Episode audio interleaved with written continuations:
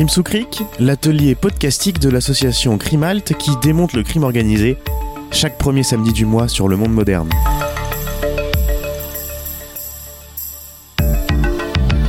Une émission proposée et animée par Carole Rouault et Fabrice Rizzoli. Bonjour à tous, bienvenue à Crime sous cric, la chronique de Crimhalt, l'association qui démonte le crime organisé. Crime sous cric, Kesako, bah, c'est un podcast audio sur le crime organisé proposé par l'association Crimhalt. Euh, chaque premier samedi du mois, on, vous pouvez retrouver cette nouvelle chronique dans le podcast radio du Monde Moderne. trente minutes max, avec deux mécanos, pour vous familiariser avec le monde sale et graisseux du crime. Alors, on met nos bleus de travail, et à coups de clé à molette, de perceuse et d'un bon cric, on ouvre le capot et on va voir dans le moteur pour vous expliquer comment ça marche. Donc, bienvenue dans l'atelier. Bon, on va pas vous cacher qu'avec une pandémie mondiale, un confinement quasi général, on va reparler du quasi, euh, et des bandes passantes un peu saturées, on a un chouïa euh, galéré pour pouvoir vous offrir cet épisode. Et puis bon, on a été aussi fortement tenté euh, de rester avachis devant Netflix, Amazon, O C S, euh, Canal Plus en gratuit et consorts. Euh, bah oui, parce que nous aussi, on, on binge hein, des séries en ce moment. On essaie d'oublier que dehors, la réalité vient de plonger dans un scénario de série Z.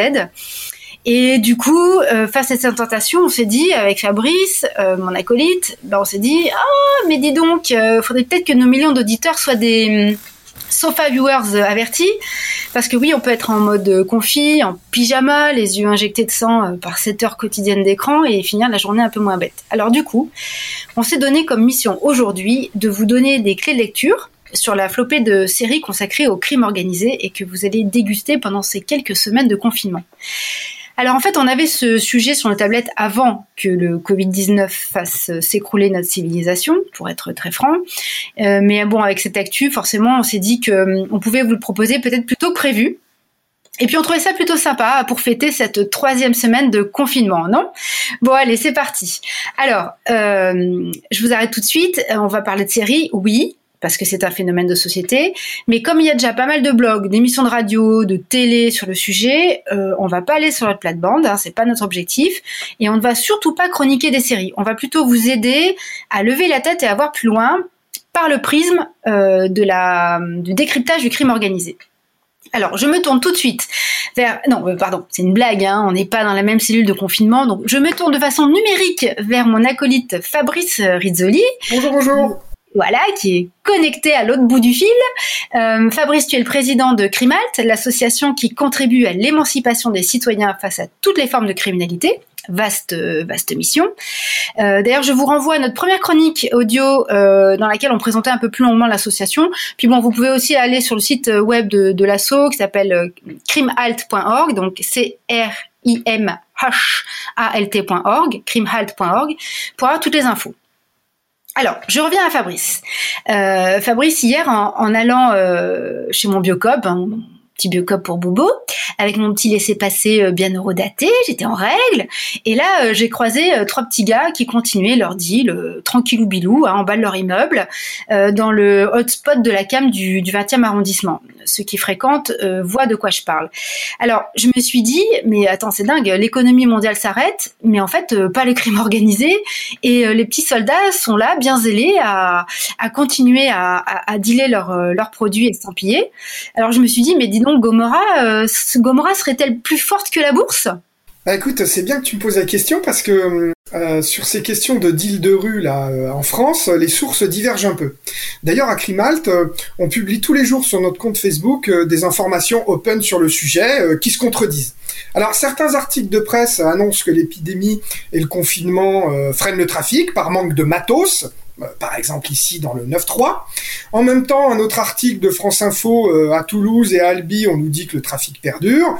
Et enfin, en Seine-et-Marne, la police a démantelé un trafic en cours, donc des gens qui livraient à partir des réseaux sociaux, enfin qui à la fin, il fallait bien livrer, il fallait bien livrer physiquement le cannabis, euh, en voiture et se sont fait arrêter. Alors moi, en tant qu'enseignant, quand même, j'aime bien changer d'échelle.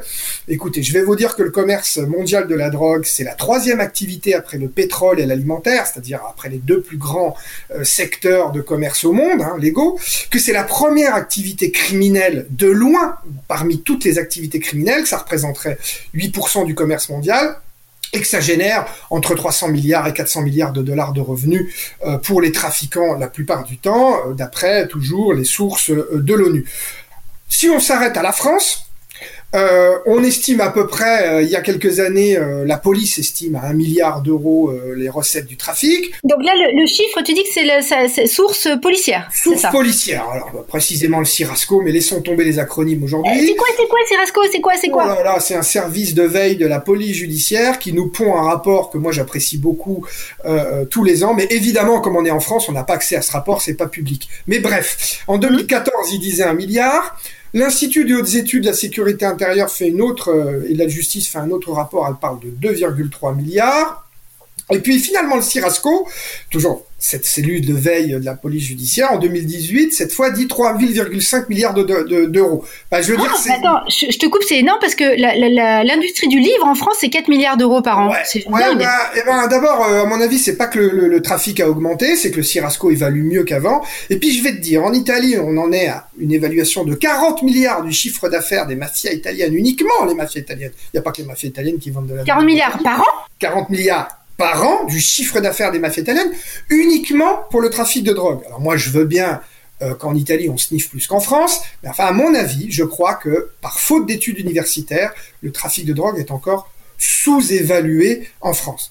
Quand on, il existe des micro-études intéressantes, par exemple là, comme à, à Marseille, où on a eu les carnets de comptes des trafiquants, on a pu établir qu'en France, il y avait à peu près deux cent quarante mille personnes impliquées dans le trafic de cannabis, uniquement de cannabis, qu'un guetteur gagnait huit cents euros par mois, qu'un responsable de point de vente de cité pouvait prendre sept mille cinq cents euros par mois. Ah, c'est et... ce que j'ai croisé hier en allant chez Biocop. Peut-être, t'es pas, je suis pas sûr que t'aies rencontré le, le, la tête de pont. Enfin, pour les plus gros, trois cent quatre-vingt mille euros de gains annuels, euh, ils sont environ mille en France, je parle que du cannabis, qu'est-ce que je veux dire par là ?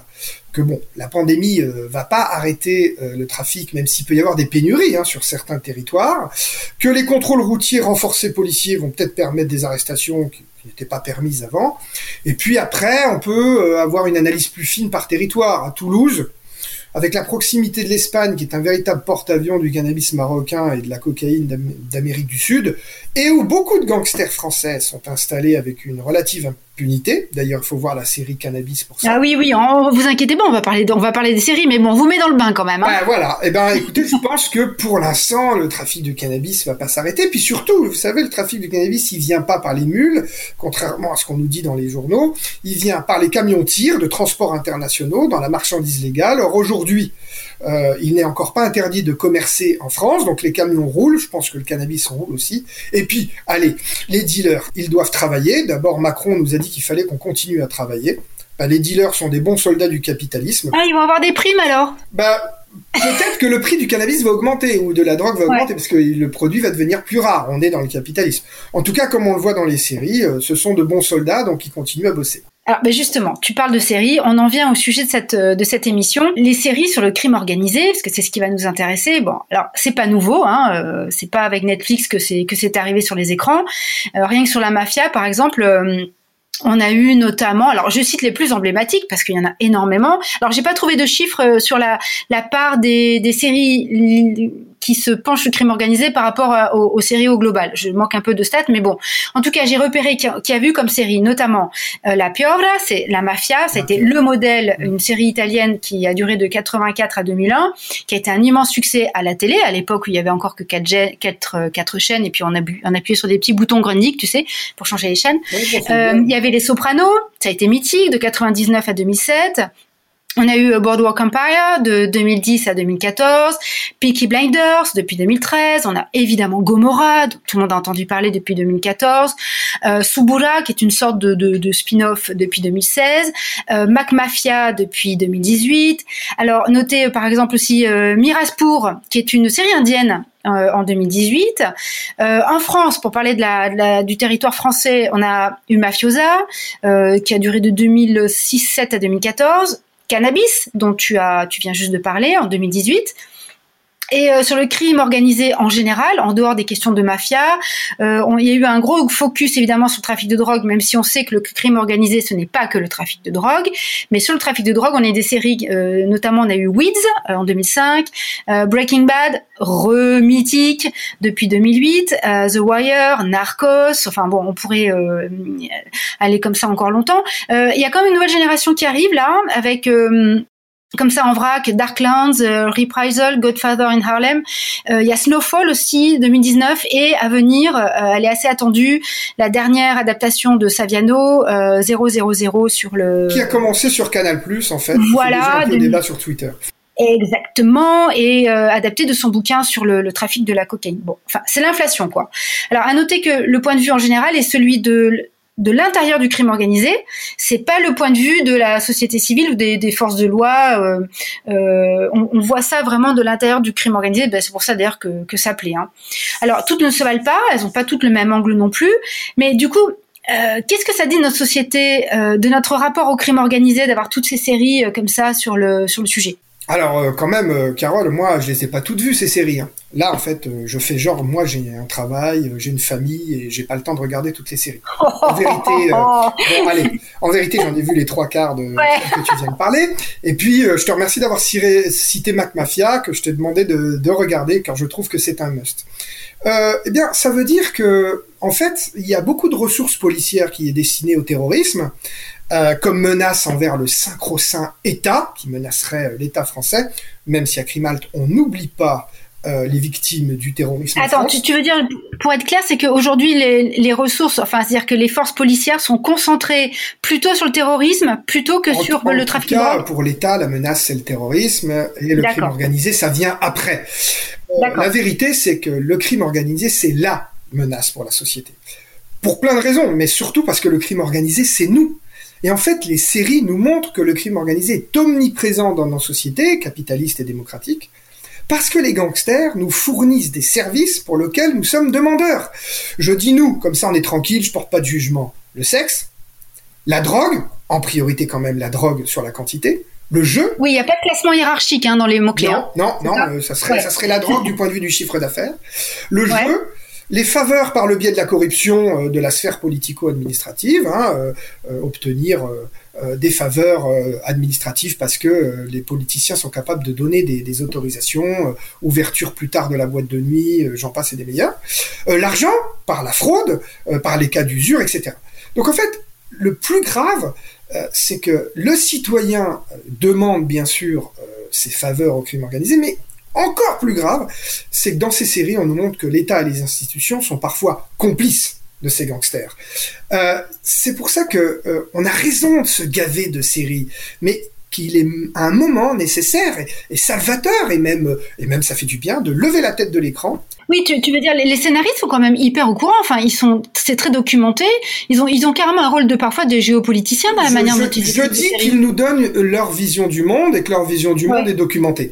Après, ils vont choisir, ils vont cibler, ils vont angler, comme on dit dans le milieu, mais malgré tout, on y reviendra sur la critique, mais malgré tout, ils nous disent des choses sur la violence, comme dans la série Gomorra, ils peuvent nous dire des choses sur le rôle néfaste de l'État euh, dans Narcos, la corruption des élus euh, dans euh, The Wire, euh, l'impuissance de la justice dans Mafiosa, euh, la place des citoyens livrés à eux-mêmes dans The Wire, de la communauté noire américaine, hein. Je vais, je vais être très cash, qui, euh, avec ses enfants, euh, plus de, de, de dix ans, qui emmène les enfants plus petits de cinq ans à l'école, si tu veux, hein. Le rôle des femmes, complices du crime organisé, mais cantonnées à des tâches financières. La violence faite aux femmes, en filigrane, mais qu'il faut noter. Le rôle de la guerre, comme production de gangsters. Alors, ça, c'est un de mes dadas, hein. Mais sachez que, euh, surtout dans les séries américaines, les vétérans deviennent des gangsters. Pas tous, hein, bien sûr, mais c'est un phénomène récurrent. L'impunité euh, du blanchiment dans Breaking Bad, bref, euh, aussi dans ma spécialité, la loi qui crée le crime organisé. Donc, quand on arrive quand même à décoder ça, on voit que les séries, c'est très riche. Alors justement, euh, tu parles de décodage. Euh, à Sciences Po Paris, là où tu, tu, où tu donnes des cours, tu, tu proposes un enseignement de la géopolitique de la grande criminalité à partir des représentations fictionnelles contemporaines. Donc euh, ça veut dire en gros c'est le cinéma et la télé. Alors Comment est-ce que tu utilises les séries pour parler du crime organisé ? Parce que euh, qu'est-ce qu'on qu'est-ce qu'on gagne, qu'est-ce qu'on peut tirer d'une série euh, pour être un citoyen plus, éclo- plus éclairé ? Parce que quitte à rester euh, le cul dans son dans son canapé pendant plusieurs heures, on se dit autant que ça serve un petit peu. Et si on le dit de façon plus universitaire, euh, dans quelle mesure une série permet-elle la construction d'un savoir critique ? et, et sur quoi se base-t-on ? Oui, à propos de cul assis sur son canapé, moi j'ai toujours pitié de mes étudiants qui sont le cul assis sur une chaise pendant deux heures à me regarder. Alors bon, je me trouve pas trop mauvais, mais je pense quand même en France, on a des cours encore très descendants. Et je leur fais aussi étudier des séries pour que ça soit un peu fun. Mais quand même, ça doit être universitaire. Alors d'ailleurs, je voudrais quand même là euh, saluer mon professeur de français, Madame Couffin, en classe de seconde, au lycée Gustave Moreau. Ah oui, on est en pleine nation apprenante, hein, Fabrice. On est en pl- euh, alors, saluons les professeurs qui, qui se démènent pour euh, éduquer nos, nos, nos têtes blondes. Oui, oui, et moi-même, je suis passé à l'enseignement numérique. Et donc là, je voudrais quand même euh, la remercier parce qu'elle m'a appris, elle m'a formé les, ce qu'on appelle les niveaux de lecture hein, d'une œuvre. C'est classique, mais ça m'est resté. Et l'œuvre par laquelle elle a commencé euh, cet euh, apprentissage, c'est La Peste de Camus. Alors, tu comprendras la référence ah, ah, ah, hein, ouais. euh, totalement d'actualité entre La Peste de Camus et aujourd'hui le coronavirus. Donc c'est ce logiciel de décodage que je propose à mes étudiants pour étudier ce phénomène politique qu'on appelle le crime organisé. Très clairement, il faut, il faut, il faut pas euh, éluder le premier niveau de lecture. C'est-à-dire, vous regardez une série, qu'est-ce que vous voyez ? Moi, je leur demande de me dire qu'est-ce que vous voyez. Ils doivent décrire, parce que il y a énormément de choses, voilà. Une fois la description passée, il faut commencer un peu l'analyse, en fait, en rapport avec le cours. Est-ce que ça correspond à ce qu'on a vu en cours ? Parce qu'on a quand même fait cours. Est-ce que ça correspond au, aux sources que je vous ai données ? C'est par exemple le trafic de stupéfiants que vous rencontrez dans Breaking Bad. Est-ce que ça correspond à ce qu'on a vu sur les échanges de stupéfiants entre le Mexique euh, et les États-Unis ? Oui, mais euh, les, les gens qui sont de, devant leur télé, ils sont pas à Sciences Po. Alors du coup, euh, comment est-ce qu'ils ils peuvent euh, Quelles sont les, les clés qu'est-ce qu'on, qu'est-ce qu'on peut leur, leur donner comme comme euh, comme type, comment dire en anglais, pour euh, pour euh, mieux regarder euh, de façon éclairer une série sur le crime organisé. J'ai, j'ai testé. Euh, si ah. euh, vous regardez Narcos Mexico et que euh, vous prenez le nom euh, du euh, lord, du baron, du baron de la drogue, celui que vous voulez, hein, El Chapo, les plus anciens sont encore plus intéressants euh, du Mexique, allez regarder sur Internet. Et lisez euh, même la fiche Wikipédia du baron de la drogue, et je vous assure que vous verrez que la série a été documentée ou pas. Après, on peut la critiquer. Hein. Après, on peut la critiquer. Mais c'est, c'est vrai que souvent, je, quand je regarde les, les séries, maintenant, j'ai mon, j'ai mon ordi, mon, mon téléphone dans, oui. dans la main, et, oui. et je check en, en parallèle pour comprendre des trucs. Oui, il faut lever la tête. Premier niveau de lecture. Ouais. Est-ce que ça correspond plus ou moins aux sources en vigueur ? Ça ne veut pas dire que c'est vrai, mais est-ce que ça correspond déjà aux sources qui sont à disposition du grand public ? Ensuite, moi, je leur apporte un autre savoir en tant que docteur en sciences politiques, sur les mafias, et cetera.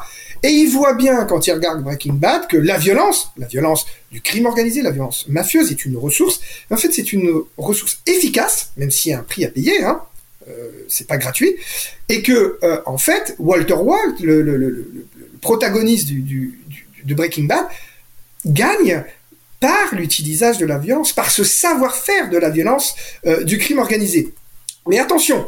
Une fois qu'on a dit euh, « ouais, la violence, ça marche », encore une fois, on commence à penser le crime organisé comme, euh, un peu, vous savez, on dit en Italie, euh, la mafia, c'est un cancer.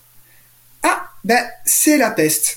C'est précisément cette maladie qui attaque, euh, alors d'abord de l'extérieur, notre société démocratique. Qui a besoin d'un organisme sain, hein, on est d'accord, voilà. avec, avec des lois. Alors, c'est la première vision simple, euh, la belle société saine qui se fait attaquer par un corps extérieur malsain. C'est la principale représentation du crime organisé, méchant, qui attaque les gentils citoyens. Sauf que, on est dans une dimension critique. Tout à l'heure, j'ai dit quand même que les citoyens étaient demandeurs.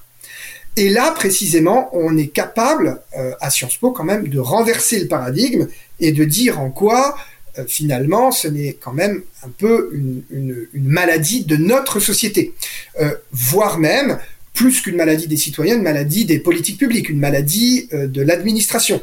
Alors, je... Donc en fait, on se, on se refile le virus en, en, en s'embrassant, c'est-à-dire qu'en fait, on est, on est, on est quasiment acteur du fait que le crime organisé soit si bien implanté. Euh... On est acteur, nous, citoyens. Ouais. Mais moi, je suis pas un fan de la responsabilité individuelle. Euh, mais on, on, on est surtout euh, contaminé par les petits bisous de nos politiciens. Par exemple, hum. dans Breaking Bad, euh, euh, c'est quand même une féroce critique du manque de sécurité sociale aux États-Unis, puisque le protagoniste se lance dans le trafic. Suite à des frais médicaux exorbitants, euh, pour un cancer. Euh, on a vu euh, récemment une femme qui a eu euh, une batterie d'examens pour le coronavirus, je crois qu'elle l'avait pas d'ailleurs, euh, elle en a pour trente-quatre mille dollars de frais médicaux, et évidemment elle venait de quitter un boulot où elle avait une sécu, euh, elle allait reprendre un boulot où elle aurait une sécu, mais dans le moment des deux, elle n'avait pas de sécu, elle en a pour trente-huit mille dollars, donc elle peut peut-être se lancer dans le trafic de méthamphétamine. Euh, dans Peaky Blinders, les gangsters euh, des années euh, vingt euh, en Grande-Bretagne sont utilisés par les services secrets, sans pitié. Le protagonisme est même intégré à la société démocratique, il devient député. C'est le triomphe du crime organisé. Cent ans plus tard, dans la série Ma- Mac Mafia à Londres, la fin justifie les, ma- les, les moyens pour le trader Goodman. La mondialisation fait le reste. Et puis alors la critique de la Grande-Bretagne, Euh, où on produit plus rien, hein. Il y a que des moutons en Grande-Bretagne et puis des usines à blanchir, des banques donc, sur, depuis Thatcher. Euh, Là, tu parles de Mac Mafia. Là, hein. Je parle de Mac Mafia. Cent ans après, oui, si tu veux, je, ce que je fais, c'est que je prends deux, ouais. deux séries qui prennent la Grande-Bretagne ouais. à cent ans d'écart, enfin à quatre-vingts ans d'écart. Ouais. Si tu veux. Mais sur le même sujet, il y a, il y a euh, Boardwalk Empire qui est, c'est le même système, c'est le, le, le, le l'argent, euh, enfin le, le, le système politico-financier euh, qui, qui, qui amène, euh, enfin qui, qui est à la base du crime organisé. Euh, dans Boardwalk Empire, c'est la loi qui fait que on renverse tous les paradigmes, qui fait que c'est le système légal, c'est-à-dire le, le, le trésorier du Conti, son frère le shérif, son autre frère le vétéran, mon, ma petite obsession, euh, euh, les politiciens locaux et les brasseurs, ceux qui possèdent déjà euh, les bars avec euh, les licences d'alcool, en pleine prohibition, ils vont être basculés par la loi dans l'illégalité. C'est la loi qui va les faire basculer dans l'illégalité et qui va entraîner une mafia, euh, une mafia italo-américaine super puissante. Donc c'est un paradigme, Boardwalk Empire. Les autres séries, euh, dans Gomorra, on voit euh, l'Espagne, terre d'accueil de, de des mafias euh, transnationales, euh, terre de blanchiment. Dans une série française, Engrenage saison deux, sur le trafic mmh. de cannabis. Mais en général, sur les trois saisons, la critique de la justice pénale française est féroce avec son procureur général, avec son nom Machard, hein, comme s'il mâchait les citoyens, les procédures, mmh. qui est en fait nommé par le Conseil des ministres. Donc c'est un homme de pouvoir, c'est pas un homme de justice, c'est l'incarnation de l'État français qui se protège lui-même avant de protéger les citoyens. Voilà ce qu'on peut voir dans les mmh. séries. Et bien, justement, donc là, tu parlais de la manière dont tu... dont tu parles à tes étudiants, et justement euh, Crimhalt, l'association a été euh, Crimhalt que tu présides et que tu présides et dont je, je suis membre, euh, a justement participé en, en janvier dernier à un séminaire qui est proposé par les doctorants de, de Paris trois, l'université euh, Sorbonne Paris trois, et ce, ce séminaire s'appelle justement Hors la loi, et tu y as parlé du, du rapport de la, de la loi par le prisme des séries. C'est vraiment un support euh, qui permet de, de, de créer du savoir, finalement. Oui, j'ai adoré leur inv- invitation, et crois-moi, je n'en menais pas large. J'avais affaire à, à, à, devant moi à des gens qui étudient la littérature. Tu vois, moi, je suis arrivé avec ma petite... Littérature comparée. Ouais, ouais, je suis arrivé avec ma petite clé de lecture de La Peste de seconde, si tu veux, mais je suis quand même arrivé avec mon deuxième niveau de lecture, beaucoup plus poussé, euh, que mes étudiants ont encore du mal à voir. Mais attention, c'est pas parce qu'ils manquent de capacité intellectuelle, c'est parce que mes étudiants, moi, je les ai vingt-quatre heures dans un séminaire dans l'année. Euh, moi, ma prof de français, euh, elle, je l'ai eu, en tout cas, euh, pendant cinq heures par semaine, pendant un an. Donc, on a eu plus le temps de décoder. J'aimerais pouvoir faire plus, mais c'est compliqué. En tout cas, dans La Peste de Camus, la maladie, la peste, est une allégorie de l'occupation nazie pendant la Seconde Guerre mondiale. Les rats, ce sont les Allemands. Bien, par exemple, dans Breaking Bad, la fameuse saison, la solution finale est partout.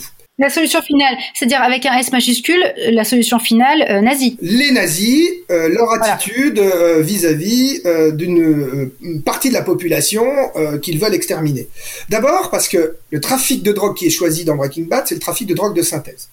Ça renvoie à l'industrie chimique, à contrario, l'industrie chimique, l'industrie chimique, hein, euh, euh, les multinationales de l'industrie chimique, dont on a besoin pour faire ces drogues. Euh, à contrario des autres drogues qui sont d'origine naturelle. Je pourrais m'expliquer plus tard, mais... Là, c'est-à-dire qu'on fait référence à l'industrie chimique allemande pendant la Seconde Guerre mondiale, à, à Bayer, euh, le Zyklon, et également les drogues utilisées par les, par les S S. Par exemple, en tout cas, sans quoi D'accord. la solution finale n'aurait pas été possible. Euh, mmh. Et tenez-vous bien, dans cette série, parce que mettons que j'y vois des choses que les autres ne voient pas, euh, la multinationale qui est complice de Walter White, euh, euh, qui est le, celui qui, le protagoniste qui, est, euh, qui fabrique la méthamphétamine, la multinationale qui est complice, c'est une multinationale allemande. Elle est complice en quoi ? Elle fabrique une chose qu'elle est unique, elle est l'unique à pouvoir fabriquer au monde, le filtre, le filtre de la cheminée de l'énorme laboratoire de méthamphétamine. Pourquoi un filtre ? Parce qu'il faut se protéger des, horreurs, des odeurs que pourrait, lapsus révélateur, j'allais dire horreur, des odeurs que, euh, euh, que va véhiculer euh, le traitement de la méthamphétamine pour pas se faire attraper. Si ça pue, les, les, les flics vont débarquer tout de suite et fermer le labo. Donc, je sais pas si tu me suis, Carole, mais la cheminée et les odeurs, typiquement des choses qui sont des images et aussi du mmh. ressenti pour les gens qui ont connu ça. Il faut lire Simone Veil, euh, l'odeur, absolument. Oui, mais incroyable. Alors, est-ce que, enfin, les ados d'aujourd'hui, est-ce qu'ils ont les clés pour comprendre ça ? du, c'est, c'est, c'est, du coup, c'est à triple niveau de lecture, cette série. Hein. Tout le monde ne capte pas euh, toutes, ces, toutes ces données. Précisément, nous étions dans le séminaire Hors la loi. Malgré et tout, ouais. je ne manque pas de me garder dix minutes pour montrer l'extrait paradigmatique à mon goût, le meilleur, le meilleur extrait qui parle de la complicité de la multinationale allemande. Je le montre à mes étudiants, et là j'ai une réaction en général, « Oh là, monsieur Rizzoli, vous allez loin, comme ça, et cetera » Mais peu... Point Godwin, c'est ça ? On te dit que t'es non, en plein point, non, point non, Godwin ? Non, vous allez loin, parce que je vais loin dans d'autres trucs, ils sont habitués, hum. si tu veux. Mais... je m'en fiche. Moi, j'ai mis un petit truc dans leur cerveau, et peut-être que lorsqu'ils regarderont une autre série, avec une autre allusion, ils diront « Ah, oui, peut-être ». Et d'ailleurs, c'est ce qui arrive. Parfois, certains me contactent et me disent « Ah, maintenant, je vois mieux euh, où vous voulez euh, aller ». Donc, ça sert à ça, le, le second niveau de lecture. On peut même aller au niveau de lecture philosophique, bien sûr. Le troisième niveau de lecture, qu'est-ce que font les êtres humains face à l'adversité ? Le crime organisé, les mafias, la peste, euh, les nazis. Euh, tu as les résistants, tu as les collabos, qui sont les deux minoritaires. Et puis, tu as le grand ventre mou de ceux qui attendent que le vent tourne, sans jeu de mots avec mmh. la cheminée. Et mmh. il y a surtout, ce qui va changer les choses, c'est comment la population va réussir face à, la, à réagir à la responsabilité politique. On est en plein covid dix-neuf et tout le monde mmh. se pose beaucoup de questions. Et les questions qui se posent face au crime organisé, c'est qui a décidé cette putain de prohibition des drogues qui a enfanté le crime organisé, donc il y a cent ans, euh, qui fait que les policiers sont corrompus parce qu'ils sont obligés de faire des affaires qui n'ont ni queue ni tête, euh, tous ces politiciens qui se vendent pour une place comme le sénateur dans The Wire trois, et toutes ces institutions qui s'intéressent qu'à la statistique politique, euh, politique par exemple, mmh. statistique policière, pardon, euh, euh, quitte à criminaliser le moindre euh, fumeur de hashish, euh, consommateur de drogue, dans The Wire et dans d'autres séries.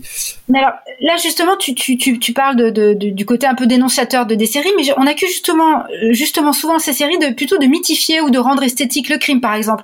Les tueurs sont un peu des héros, euh, euh, on pense à Chiro dans, dans Gomorra, mmh. euh, les ados et les jeunes, ils, ils sont... Ils, ils ont l'air très séduits. Et par exemple, il a été reproché à Gomorra d'avoir favorisé justement la montée en puissance de, de baby gang euh, napolitain, carrément. Euh, la série, elle a, a été accusée par la justice italienne de, de participer à une recrudescence de délinquance juvénile. Enfin, c'est pas un peu facile. Oui, hein. Alors, c'est vrai que c'est un peu facile, car moi, je ne suis pas certain, mais je suis pas spécialiste, que les ser- séries changent réellement les comportements intrinsèques des citoyens, comportements qui existaient à, à avant. Je veux dire, la mafia existait mmh. avant les séries. Je dirais que dans ce cas-là, le fait précède la représentation euh, fictionnelle. Je pourrais être, en tant que connaisseur, dire que les baby gangs, euh, d'abord, existaient avant les séries. Je, je, j'ai traité ce phénomène dans ma thèse euh, dans les années quatre-vingt-dix et il n'y avait pas euh, Gomorra. Mais c'est surtout parce que la magistrature italienne, la meilleure du monde, a mis presque tous les mafieux napolitains adultes en prison et que donc, les enfants ont pris la relève. Et puis surtout... c'est parce que la mondialisation criminelle, dont on parle dans les séries, ne s'arrête pas. La prohibition des drogues ne s'arrête pas, les gens continuent à vouloir de la drogue, donc les jeunes vendent de la drogue. Par exemple, en Sicile, on quitte Gomorra et Naples, en Sicile, les enfants de onze ans font le chouf, le guet, euh, dans les quartiers populaires du Zen à Palerme, et je ne pense pas qu'ils ont vu encore euh, Gomorra. En même temps, je suis assez d'accord qu'il faut être critique sur ce que les séries peuvent véhiculer, c'est facile, euh, euh, par exemple, euh, quand tu dis euh, au début là, de notre conversation que euh, les séries, c'est euh, l'intérieur des organisations criminelles et peu les forces de l'ordre, bah ça dépend. Par exemple, moi je suis un peu en colère contre Narcos un. Pour moi, Narcos un, c'est la D E A, et d'ailleurs ça se voit puisque c'est un policier qui raconte, euh, oui. la D E A, la Drug Enforcement Administration, je vais le dire à ma manière, hein, la police internationale américaine de la drogue, euh, Euh, impérialiste euh, et international, hein, d'accord ? mm. Je veux dire, qui lutte dans le monde euh, contre la drogue, que consomment les Américains, premier pays consommateur de drogue au monde. Et on n'y est pour rien, euh, nous, hein, d'accord ? Donc je veux qu'une... Oui, puis alors maintenant, ils se shootent au fentanyl, il y a quatre cents, oui. il y a eu quatre cent mille morts avec du fentanyl qui se vend dans les pharmacies. Oui, oui, donc, euh, qui, ouais. qui a été prescrit par les médecins. Le scandale, oui, c'est oui. les médecins légaux qui ont commencé à rendre dépendants toute leur population. Et après, on va reprocher au cartel mexicain, à qui on doit reprocher ça, de vendre du fentanyl, bien sûr. Enfin, il faut s'interroger, encore une fois, sur les responsabilités. Bref, sur Narcos, moi, j'ai aucune fascination pour Escobar. Hein. Je m'en fous complètement. Par contre, je pense que la guerre à la drogue, cette politique publique, qu'on peut critiquer dans le cours de Sciences Po et ailleurs, qui font que le gouvernement colombien achète à crédit des hélicoptères américains pour déverser du napalm sur les paysans colombiens, ça, c'est pire qu'Escobar. Parce que c'est une nation démocratique qu'il fait, enfin, pseudo-démocratique et plutocratique qu'on appelle les États-Unis. Donc, si tu veux, euh, euh, on peut aussi être très très critique euh, sur ces séries, sur le rôle euh, de l'État euh, qu'il peut véhiculer. Mmh. A contrario, la série Gomorra, là on passe, c'est vrai, de l'intérieur du crime organisé, elle est très bien documentée sur la mafia napolitaine. Mais elle ne ouais. dit rien de l'Italie et de l'antimafia. Alors excuse-moi, sur quatre saisons, je ne sais pas si il y en a trois ou quatre, à l'exception du directeur de prison dans la saison un qui résiste ouais. au boss et qui gagne, hein, il n'y a rien sur la confiscation, il n'y a rien sur les collaborateurs de justice, hein, trois mille mafieux sortir du, sortis du système en Italie depuis quatre-vingt-onze. Il n'y a rien sur l'implication des citoyens, le fameux usage social des biens confisqués. Donc c'est quand même, pour moi, une série qui renforce la représentation qu'ont les étrangers, surtout les Français, de la mafia omniprésente. Alors que, voilà, euh, les Italiens... Ouais, mais là, on n'est pas d'accord. Ouais, on n'est pas d'accord, ouais. parce que moi, je trouve que Gomorra, c'est, c'est hautement psychologique. Et pour le coup, euh, je trouve ça assez marquant. Elle, elle montre à quel point ces gens sont enfermés dans leur, dans leur propre euh, sociologie et à quel point le fait de vivre au Valle, euh, la, cette, cette banlieue pourrie de Naples, euh, ces gens sont finalement des, des victimes d'eux-mêmes et de, de, de l'endroit où ils sont nés. Mais bon, on n'est on n'est pas totalement non, d'accord, donc tu... on ne va pas passer trop de temps là-dessus. Non, mais c'est pas qu'on n'est pas d'accord, c'est que tu as raison. Ça donne cette vision. Est-ce que c'est vrai... Ah, moi, ça me glace. Ça me fait pas rêver du est-ce tout. Que, hein, ouais. Tu parlais des jeunes, est-ce que vraiment les jeunes ressortent, il faudrait, faudrait étudier ça, avec cette vision que finalement, allez, euh, non, le crime organisé, ça ne conduit qu'à l'enfermement, la violence et la mort de mes proches, donc je vais pas y entrer. Là, je ne crois pas. Mais pire que tout ça, Carole, ce n'est même pas vraiment savoir si des jeunes vont rentrer dans le crime organisé, parce que je pense qu'ils vont y rentrer euh, série ou pas série, tu vois.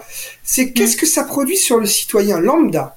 Que de voir un truc bien fait, esthétisé, où quand même la violence triomphe, patati patata, alors qu'il existe une autre réalité. Quand il n'en existe pas une autre, je ne dis pas, encore une fois, euh, dans The Wire à Bemore, Baltimore, il euh, n'y a pas beaucoup d'implications de la société civile et de policiers euh, comme il y a, ou de magistrature euh, comme il y a en Italie. Mais en Italie, il y a. Moi, je pense que ça montre que euh, l'Italie est un pays de va-nu-pieds, surtout le sud, et qu'on n'y a rien à en tirer. Et que surtout, il faut rien changer, que la mafia est plus forte. Et ça, ça s'appelle le fatalisme. Et Carole, le fatalisme... Ouais, je, ben, je suis pas d'accord. Le fatalisme dans les territoires du sud de l'Italie est le meilleur allié des mafias. À quoi ça mmh. sert de lutter contre? De toute façon, ça a toujours existé, ça existera toujours, et ils gagneront toujours. Mmh. Bon, ben dis donc, merci, merci de nous de nous de nous donner de, de, des choses aussi gaies et sympathiques pour euh, cette troisième semaine de, de confinement. Bravo, Fabrice. Ah non, mais euh, moi je reste convaincu. Éclatez-vous, regardez les séries. Mais il y a un moment quand même, par exemple, même moi, Peaky Blinders, je suis allé voir sur euh, Internet ce, ce gang qui existait euh, au début du siècle, les années vingt, euh, à Birmingham en Angleterre, et j'ai quand même que d- découvert que c'était un vulgaire gang de rue qui, je crois, n'a jamais été étudi- utilisé par les services secrets britanniques. Euh, aucun d'eux n'est devenu député, ils sont restés avec leurs casquettes et leurs lames de rasoir. Ça, c'est quand même important de le lire pour redescendre sur terre par rapport à la série. Bon, bah écoute, merci Fabrice, je pense qu'on va, on va pouvoir utiliser ça comme conclusion. Regardez, éclatez-vous, mais en même temps, essayez de réfléchir un petit peu et puis euh, do- documentez-vous euh, en parallèle. Ça, les, les séries, ça donne aussi envie de, de se renseigner. Petite parenthèse, moi quand je regardais The Crown... Euh, sur la famille, euh, la famille royale britannique, euh, bah, effectivement, j'étais constamment en train de checker des choses sur Internet et du coup, j'ai appris plein de choses comme ça. Voilà. Bon, bah, chers auditeurs de Crime sous Cric, merci beaucoup. On aura le plaisir de vous retrouver euh, le mois prochain. Enfin, euh, on espère. euh, on sera certainement encore euh, confinés, donc on aura le temps de, de tchatcher dans le micro avec vous. Merci Alexis Poulain de nous accueillir sur ces ondes numériques. Merci à Antoine euh, Gouritin pour son bichonnage sonore. Et puis, c'est, pour cette fois-ci, merci à Zancastre aussi de euh, l'appli qui nous a permis d'enregistrer en étant confiné, voilà. Pour plus d'infos sur le crime organisé, sur l'association Crimhalt, Eh bien, rendez-vous sur le site de crimhalt point org, C R I M H A L T point org, et on voudra, vous donnera les refs utiles de, de cette chronique euh, en ligne. Voilà, à très bientôt, portez-vous bien, faites attention à vous, et restez chez vous si vous le pouvez. Merci beaucoup. Ciao. Au revoir à tous.